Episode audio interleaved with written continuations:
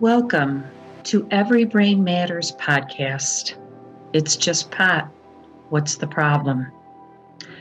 I am your host, Corrine Gasper, the director of Jennifer's Messengers, an organization that sounds the alarm on marijuana impaired driving. Jennifer was my beautiful daughter who was killed by a medical marijuana impaired driver in the prime of her life. She was just twenty-two.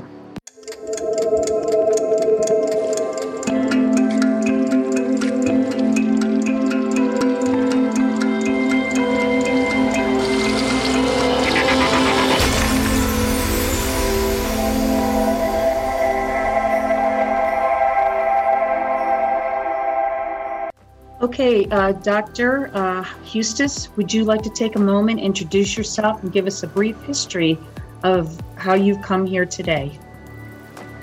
I am happy to do that. I retired recently uh, from the National Institute on Drug Abuse, National Institutes of Health, where I conducted controlled drug administration studies for more than twenty-three years. I Um, am currently a senior fellow at the Institute on Emerging Health Professions, Thomas Jefferson University, and also senior scientific advisor to Pinney Associates and president of Huestis Smith Toxicology.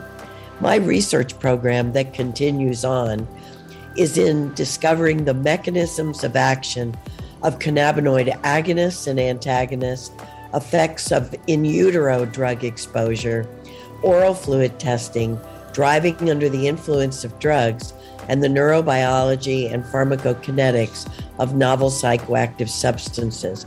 I've published five hundred twenty-nine uh, manuscripts about these topics, and I received an honorary doctoral degree in Faculty of Medicine, University of Helsinki, and many other very important awards. The journal Clinical Chemistry featured me as an inspiring ma- mind.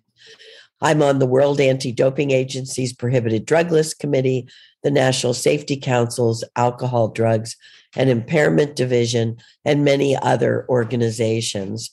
I am uh, a past president of the Society of Forensic Toxicologists, past chair of the toxicology section of the American Academy of Forensic Sciences, and past president of the International Association of Forensic Toxicologists. And I need to tell your viewers that this is not my typical voice, that I do have a bad cold. I'm hoping it's not COVID, but I am very passionate about this topic and really want to discuss it with you today. Wow, that's amazing. And we are just so happy to have you here today. It's and your background is so perfect for what we're going to talk about today. Um, a lot of people don't understand and, and they've heard things like, I actually drive better when I'm high. So it'd be nice to talk about this and how that could be virtually impossible. You know, I, I know that you prefer to call mar- you prefer to call marijuana, which we out in the world call, but you, the medical terminology I'm thinking is cannabis. Is that correct? Is there any difference? Well, it's very important to use cannabis. It is the scientific appropriate word because marijuana is only one form of cannabis. It's the the, the leaf material, but there are extracts and isolates and there are, you know, uh, cannabis products that are gummy bears and sodas and everything else now. So cannabis covers all of the material that include T H C. And T H C is delta nine tetrahydrocannabinol, which is the primary psychoactive compound in cannabis. So cannabis is a better word, but we're referring to marijuana and all of the forms, including edibles and dabbing and other ways in which people use it. Well, thank you for clarifying that, because I know a lot of people get confused about that. And and um, I know the marijuana industry likes to refer to it in, in different ways for different reasons. So now we know why. Can you tell us a little bit about the uh, the study on marijuana impaired driving that you did, or cannabis and, and drive impaired driving? Yes, I Uh, wanted very much to run that study. The United States has the most advanced um, driving simulator in the world. And it was built by the National Highway Traffic Safety Administration, N H T S A, at the University of Iowa. And the University of Iowa now maintains it and has a whole staff of engineers, physicians. You know, it, it takes a lot of people to run this instrument. And we've had it, but it had never been used to test drugs. It was used for very useful things like pharmaceutical companies to make sure drugs were not making people drowsy or impaired. It was used for all of the distract, distracted driving, like with your cell phones and texting.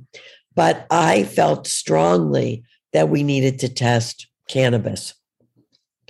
I tried for ten years, and every ten year, you know, every year I was in there telling the Office of National Drug Control Policy, O N D C P, I need to do this study. We need this information. As more and more cannabis use comes on, we need to be able to describe.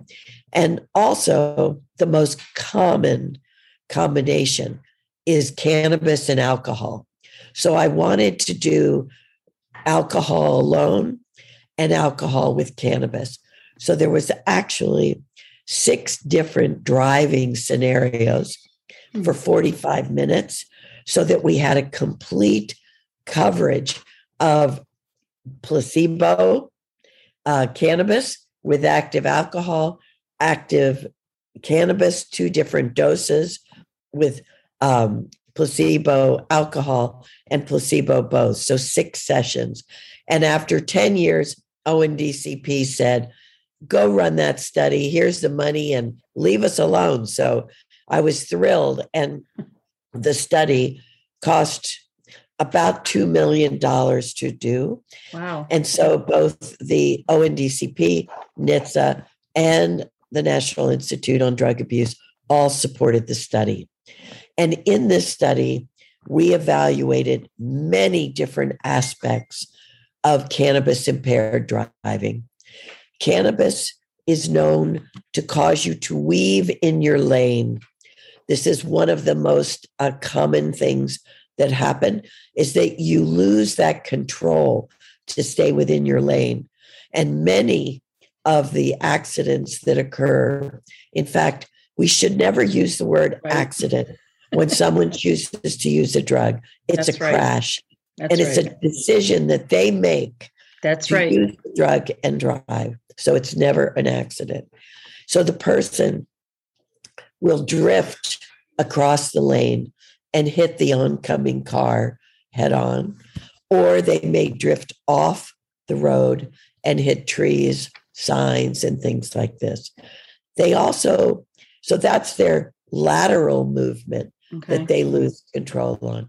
They also lose control of their longitudinal movement. So they have more variability in their speed. They're not quite sure about the distance between the car in front of them. So those are two of the aspects. But one of the things that's so important for people to understand, and excuse me a moment, I'll take a sip. Absolutely. Take your time. One of the critical things is for people to understand that we all have an endogenous cannabinoid system in our brain, and it's been conserved over evolution. And this is this system is so important. It is in charge of things like survival mechanisms, body temperature, reproduction, hunger, memory, attention, divided attention, you know, all these aspects that we need in order to survive. And the endogenous neurotransmitter system actually maintains what we call homeostasis. It tries to keep things in balance. Yes. So there are specific areas of the brain that have a large number of cannabinoid receptor one. There are more than one type of cannabinoid receptor, but it turns out that the cannabinoid C B one receptor is the, the, of highest density in most parts of our brain. So there are specific areas like the cerebellum and the basal ganglia, which are the areas in charge of motion, fine motor control. Mm. They are tremendously affected by cannabis. This mm. is where you'll hear of crashes where the, the driver on cannabis runs into the back of a police car, yeah. you know, because they just can't control their motor um, impulse as well. The biggest area is decision-making. So the the area, the hippocampus of, of the brain, the area of memory, decision-making, the huge brain that we have, that's the difference between us and lower animals. Right. That huge brain is our executive function. And executive function is taking in all the information from your environment, first evaluating it.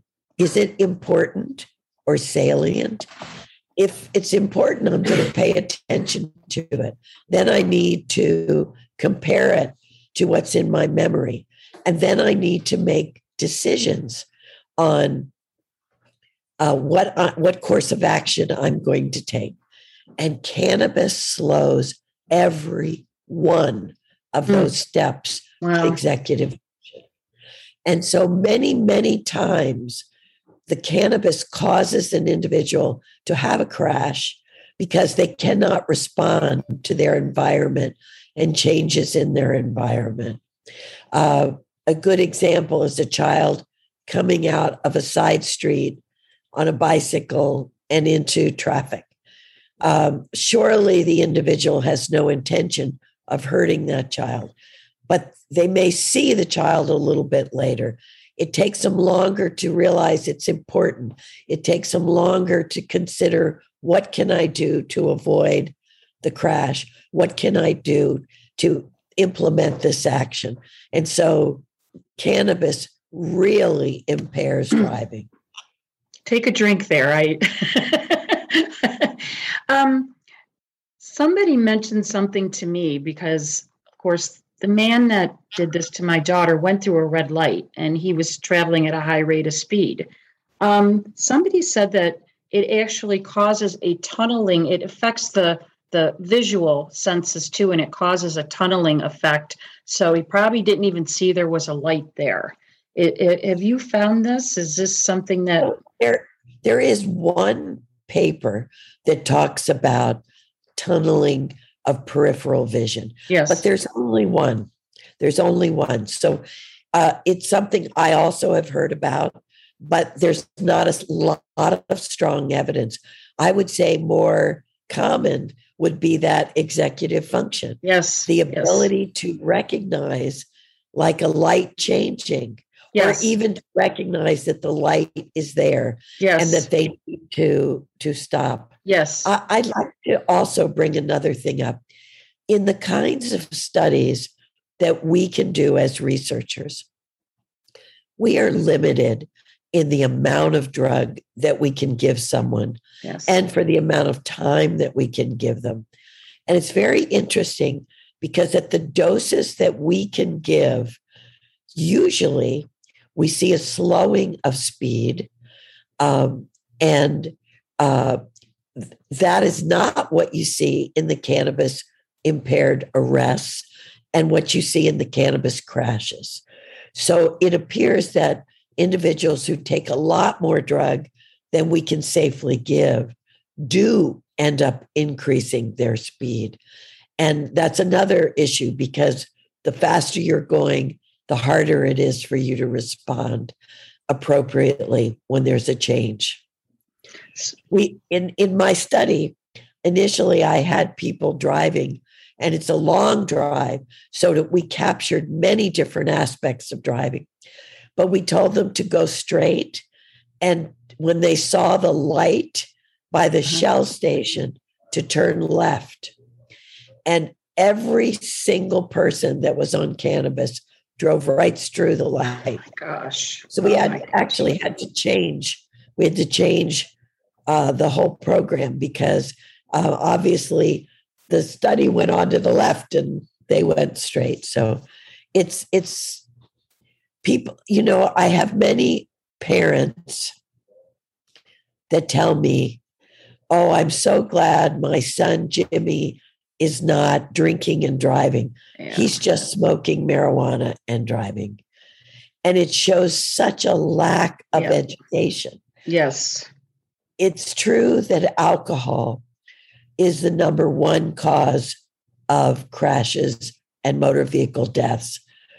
But cannabis is number two. And cannabis about doubles the odds ratio of having a serious motor vehicle crash. Plus, and so when parents don't understand that, or, right. you know, not educating our children. Plus, we know um, right from uh, the authorities that once they find enough alcohol to convict, that they do not go on and test for drugs. So a lot, a lot of these uh, statistics that we have, and we're gauging this upon, are somewhat skewed because there probably is marijuana involved in a lot of these that are arrested for, for alcohol. You are absolutely right. And it is directly because we have not funded our forensic laboratories well enough that the cost to do the blood testing, uh, we, we don't have enough people, enough equipment, right. et cetera. I hear and that they're is, very backed up as well. The labs get very exactly. backed up. It's absolutely true. And we also need to change our laws, because our laws in many states, not all, but in many states say that there's no difference whether you drink alcohol and use all the drugs in the world. Yes. It's the same penalty. So we need to make sure that we have laws that, that penalize people who drink and drive and who use drugs and drive. Yes, in fact, Ed Wood got a law passed in Colorado that helped with uh, defining those statistics better, and, and it's helped with the laws as well that follow, and it keeps all of that us safer. That is absolutely true. Yeah, absolutely true. The other thing I want to say is how the perception of any risk has occurred for young people, because they used to say cannabis is an illegal drug. I don't want to get in trouble. Cannabis can affect yes. me in many ways. Now they say, cannabis can't be bad for me. They've made it legal. Yes. Cannabis can't be bad, be bad for me. It's medicine. To what you're saying, Doctor Huestis, our, our D A in our county has found that um, these people that are, are, you know, that do get arrested for impaired driving, they are surprised that, well, I have this medical marijuana card from my doctor, but they, they have not, you know, been told, or it hasn't been explained to them. But that doesn't, you know, this is an impairing medicine. There's no warning labels, you know, I mean, so they just assume, well, doctor gave this to me, I can drive. And so we've got a lot of things to, to clear up here. Absolutely. And I, I must say, you have a lot of money behind the cannabis industry. Yes. And there's lots of publicity. And our governments have not done a good job, our schools, of educating exactly. people about the harms of cannabis. And um, I hope maybe we'll have another conversation one day, because my biggest concerns about cannabis is, number one, the short-term effect on cannabis-impaired driving and the increase in morbidity and mortality. But my second huge concern is the long-term concern of the de- the effect of cannabis on the developing brain. Mm-hmm. And it, it affects in utero exposure, babies that are breastfed from moms who are using cannabis, babies that are breathing it in, in passive inhalation, and then obviously when they start self-administering as okay. adolescents. It completely affects the development of their brain. Well, we'll definitely have you back when we when we do our podcast on that. There was another thing that really concerned me that I think a lot of people do not understand, and that is chronic use. And so, okay, I haven't used in a couple days. Um, today I might have had some alcohol, uh, and I'm out on the road. Does that cannabis from a couple days ago being a chronic user, still have an effect on me a couple days later, even though I haven't yes. used that particular time. Yes. And I, I think I want to say whether the alcohol is in the picture or not. Um, I like to think that I spent the first half of my career studying acute cannabis use by different routes of exposure, different different potencies, et cetera. But I couldn't figure out how to study chronic frequent cannabis use because of what I said before. We are limited in how much we will give people um, for safety and ethical and even financial reasons. So, so I so, finally so figured me, out. Let, let me just ask you something, because you mentioned that twice, and I didn't mean to cut you off there. But so what medic um, in your testing, what are you allowed to give? And what do you, what do you think typically is used outside? Just so people can compare the difference there. Well, so it's it's kind of a long conversation, but oh, we'll try okay. to make it a little short. No. So what we have to do is do no harm first. We can't give anything that is going to harm the individual. So we only give drug to people who already take the drug. We only give drug as much as they give themselves, like in a single setting kind of thing. And we do it with doctors and nurses, and mm-hmm. we have crash carts, and we have medicines in case they have, um, you know, get faint, or uh, they're, they have um, uh, any kind of medical emergency we are prepared for.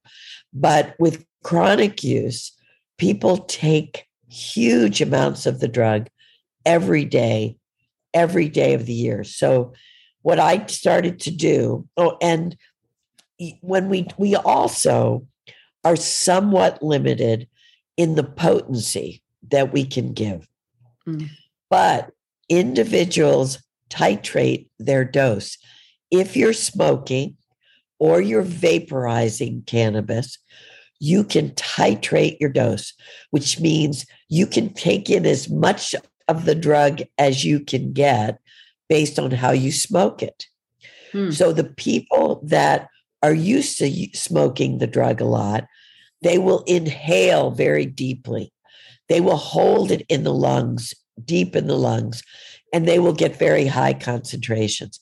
So I can get the same high concentrations that the users are getting out in the in the field. Hmm. But what I don't do is give them twenty, thirty, forty joints a day, every day for ten years. That's what I mean about the limitation.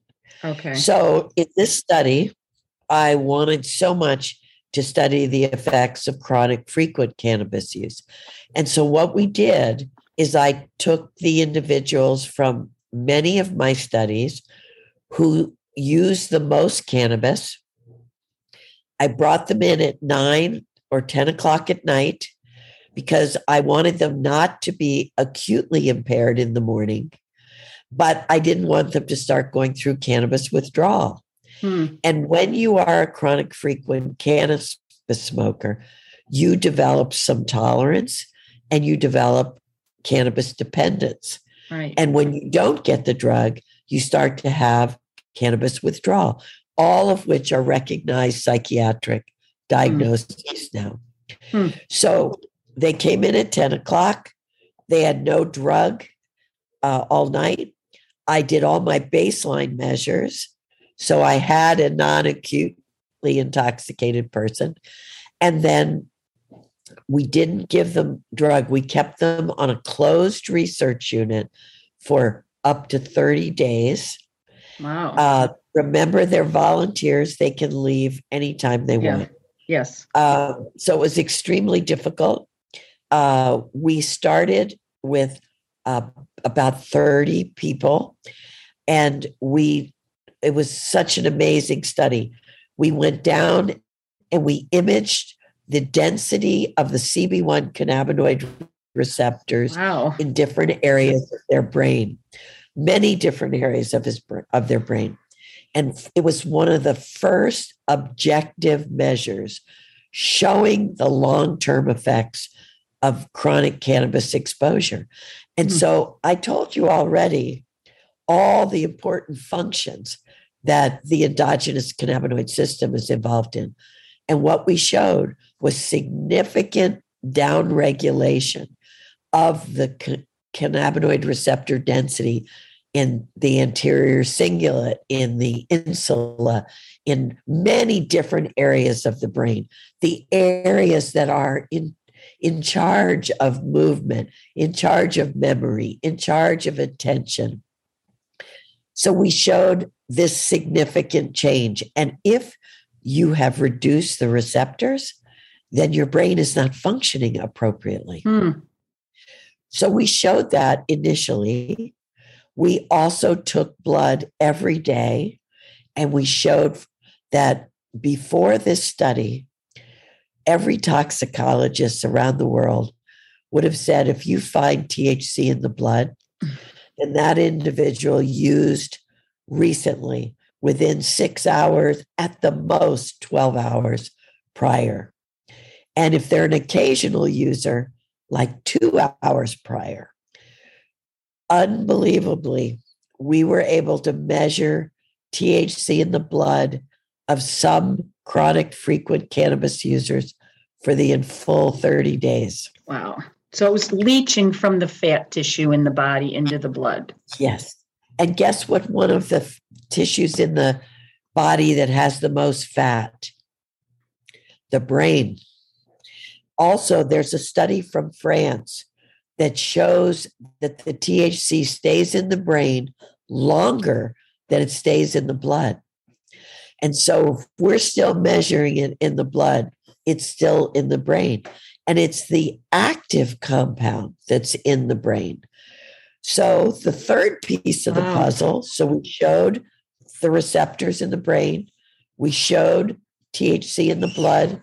The third piece was we brought over from the Netherlands, where they do the studies in the cars that they put out on the regular highway. Jan Ramakers is a good friend and colleague. Mm. He has shown that divided attention and tracking are two of the primary effects of cannabis on driving. And he showed it in the lab, and he showed it on the street in the car. We brought over a graduate student and all his equipment, and we ran it in this study. And the results were shocking. So we showed impairment between occasional users and chronic frequent users, so that the chronic frequent users performed worse than the occasional users when everybody's sober. Then we showed the chronic frequent cannabis users were impaired after one week of abstinence, two weeks of abstinence, three weeks of no cannabis. They still were significantly impaired compared to the controls. Yeah. Amazing. So the fact that they still have the drug in the brain and it's active, it's still going to affect their driving. Right. Right. Wow. So anybody that says uh, that driving under the influence of marijuana is safe could could not know any of this and, and doesn't really understand cannabis whatsoever. Well, it's the, the they don't want to understand it. Yeah. Yes. Yes. And you know the the the other area that I want to say really occurs with cannabis crashes is the unexpected event. People may smoke cannabis and drive home just fine eight times in a row. Okay. They go down the road. Nothing unusual happens. They make it home. But the next time they go out, you know, somebody opens a car door into traffic in a city. Somebody um, misses, you know, they're, they, they've been waiting to turn left and, and the, finally they, they get the, the light turning yellow or red and they turn. They cannot compensate for that. And I will tell you a true story. uh, teenagers are driving down the road. They've been smoking marijuana in the car, and the teenager is going through the main street of the town, and he sees way down the road, he sees an old man crossing the street, and he calculates like we all do. Yes. Okay, he's already halfway across.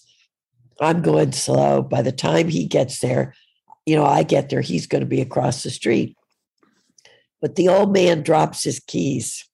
Oh my. And he's leaning over, and he's trying so hard to pick him up, and he can't pick him up.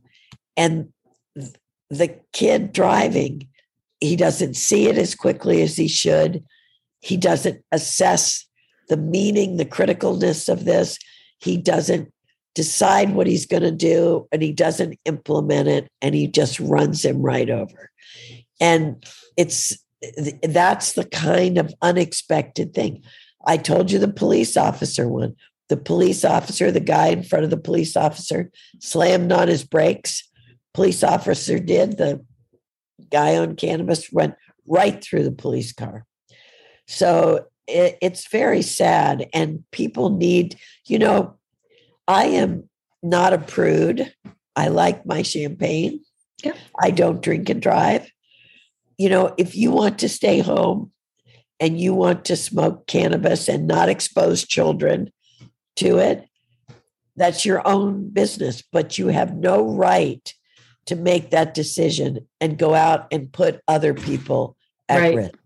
And, and let me add to that. I don't think you should expose anybody to your cannabis, be it children, be it a neighbor sp- smoking on your back porch and it drifting into their yard, sm- uh, using cannabis in an apartment building and it seeps through the doors and the windows and gets into other people's apartments. There's many way you, ways you can get exposure.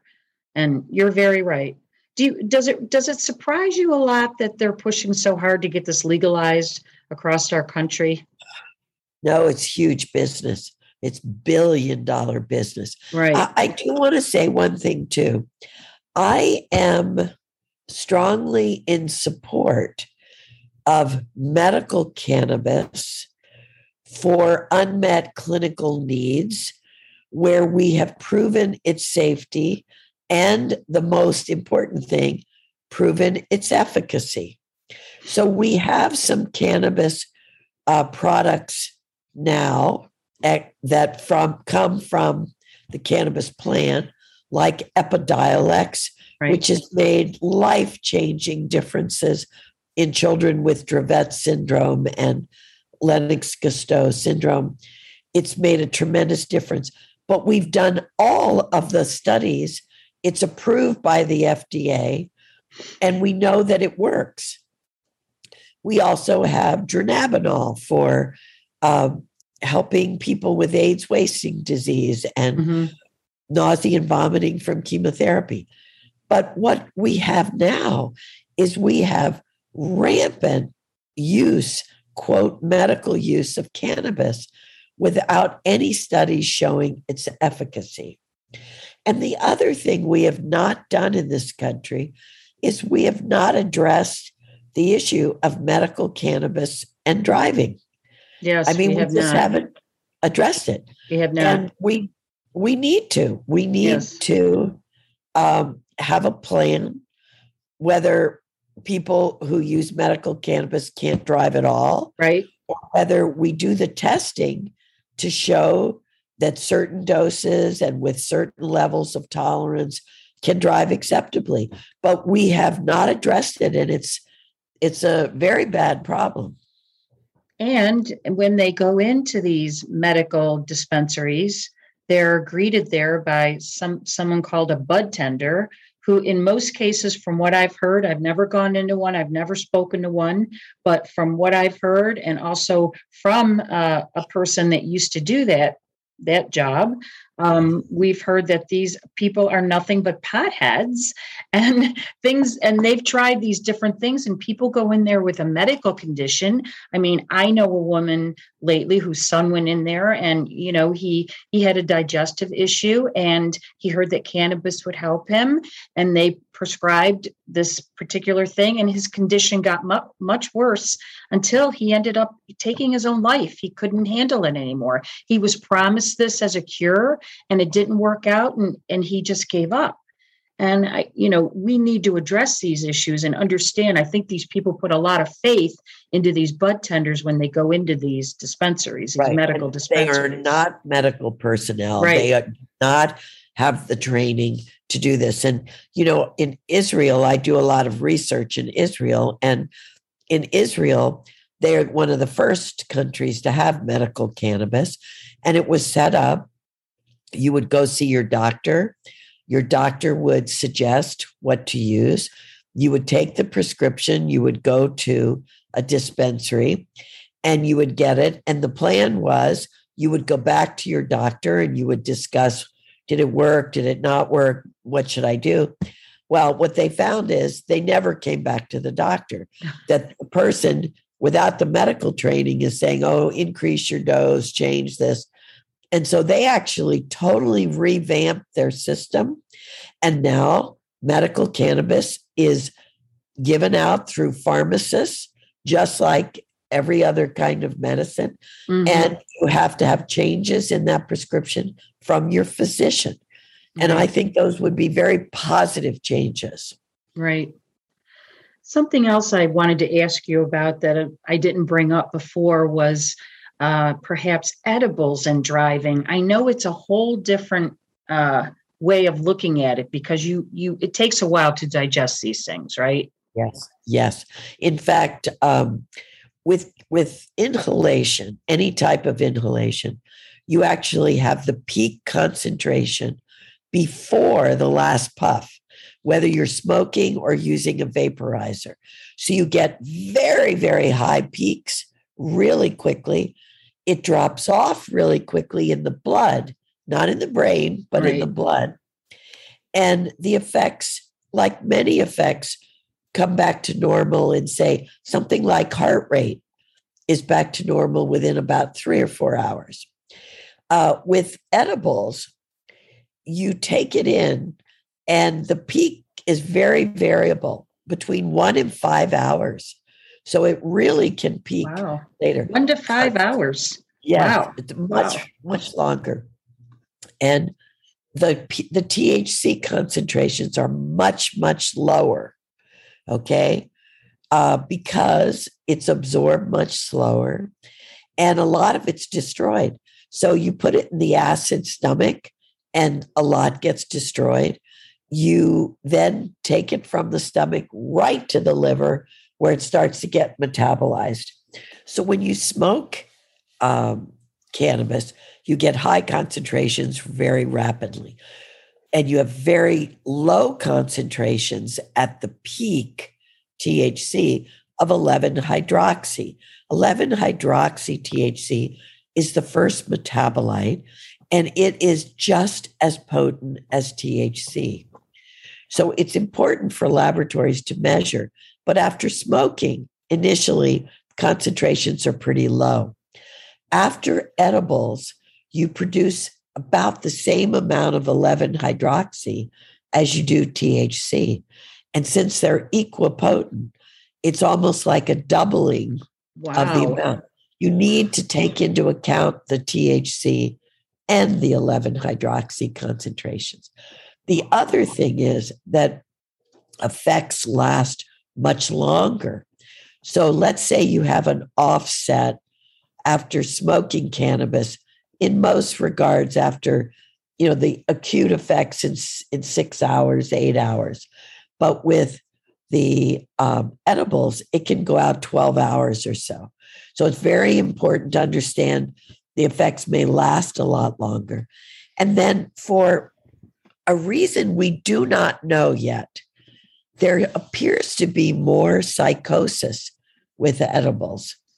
Um, and, and I do not have a scientific answer for it, But we had, when we had people, both occasional cannabis users, chronic frequent cannabis users, smoked cannabis, vaped cannabis, and edibles all at the same dose, we had a lot more psychosis.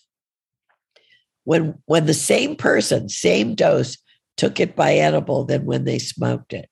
So that's mm. another issue. And you hear about this all the time in Colorado because people uh, will come out to Colorado. They want to do cannabis tourism. They don't like smoking, so they decide, I'll take a cookie. You know, they get a cookie. It's just one little cookie. They don't read on the bottom that it's one hundred yep. milligrams of T H C. It says break into ten even pieces. Who does that? You yeah. can't break it into ten even pieces. And I don't share my cookies with anybody. So they eat a whole cookie. And guess what? Nothing happens. So they take the second cookie and they eat it. And then two, three, four hours later, boom. And they are, they're afraid. They don't yeah. like the loss of control. They don't like their heart rate that's going so fast. And so they end up in the emergency room. Wow. Wow. So many things that people need to be warned about, you know, when yes. they, they make it like it's just this fun thing and and it's just something that you can go and do. Nobody warns you about about any of these things that you've just discussed with us. And yeah, that's really scary. And as long as I've been doing this, some of the things that you've told me, I've never heard of before. So it's so important that we get these messages out there. And and a campaign Absolutely. That we're doing is is for Halloween about candy and how much they make these products look like the real thing, like um, like Pop-Tarts instead of Pop-Tarts and Reese's. You know, they change yeah. all these just a little bit, and a child isn't going to, you know, truly examine it if somebody has put this in their candy bag, you know? Wait, exactly. And also um, another thing that people, a very serious thing that people need to be aware of is, you know, that we're in the middle of this horrible opioid epidemic yes. where many, many people have died, and we have these very potent um, synthetic opioids. Do you know that they're putting those synthetic opioids not only in heroin, not only in oxycodone pills, they're putting it in cocaine, they're putting it in marijuana, no. and they're lacing it. And people are dying from these yeah. things. So yeah. people have to be extremely careful. Hmm. Yes, definitely. Wow. I'm always learning something new. Um, I'm always amazed at the fact that we're putting this out there and we're not warning people, and there's no there's no warning signs about driving in a lot of these dispensaries. I mean, it should be right on the product. The product. Um, it amazes me that they go to a different doctor who actually knows them. At least that is how it is in my state. There's a different doctor that you go to to to get your marijuana card. So the man really doesn't, the doctor, I shouldn't say man, the doctor really does not know your background or, or you know, how, how this drug could affect you. And it's, you know, recommended to you. And then you go into these Um, these dispensaries and you buy this powerful marijuana. And, and from what I hear, it's very powerful nowadays. Like you said, it can be up to, there was a hundred, a hundred milligrams. Is it milligrams? Am I saying that correct? Of yes, T H C yes. within that cookie. And like you said, cookie, you always eat the whole cookie. Who doesn't? And right. you know, you could eat that cookie as you walk outside of the dispensary and get in your car. And a half hour later, an hour later, you're totally out of it. So we've yes. got a, a lot of work to do, a lot of work to do, if you ask me. And and I I think with, you know, the government is really, it, it it's, you know, it takes some horrible event to really draw attention. And uh, we don't want that. We don't want any more deaths. We want people to understand and be responsible Uh, with their use. Driving is not, you know, it, it's something you have to, uh, it's not a right. You have to earn it. And you cannot you drink and drive, and you cannot use cannabis and drive because you put yourself and others at risk.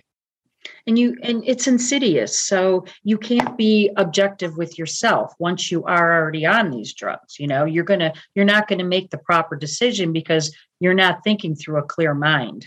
So, well, um, they've, the, the surveys show that a very large percentage of adolescents say that they, they smoke and drive. In the last year, a very large percentage yeah. smoked and drive.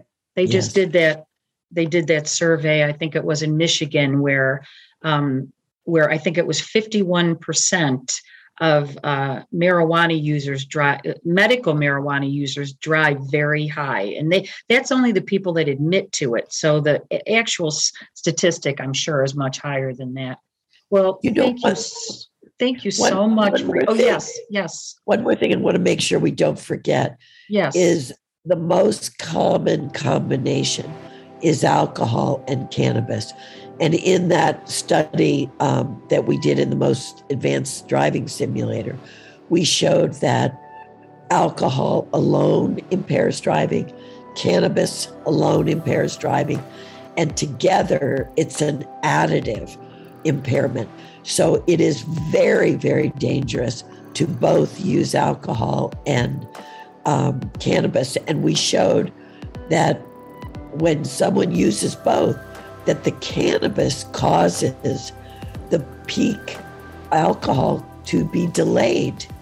So, you know, people know a lot about, well, if I drink, I need to wait this long, et cetera. Yes, yes. The cannabis can delay that peak. And the alcohol caused a significantly higher T H C concentration. Wow. And And we think that's because alcohol causes capillaries to dilate. Oh. And in the lung, the capillaries in the lung may dilate and take in more T H C. So that is also a very dangerous combination. So definitely an intensifying effect when you when you add the two together. Wow. Yes. Interesting. Well, thank you so much for speaking with us thank today. You. It's just been incredible speaking with you. And um, I hope that we can talk to you again on some other subjects that we'll be covering soon. Yes. And again, I'm very sorry for your loss. Thank you. Thank you for what you are doing. I know she'd be very, very proud of you. Oh, thank you, Doctor Huestis. I really appreciate that. I try to okay. do her justice. Thank you. We ask you to like and share our podcast and give us good reviews so that we can increase awareness about marijuana impaired driving. Thank you for listening to our podcast. Please share it with your friends and family and follow us for more important information on marijuana. Thank you.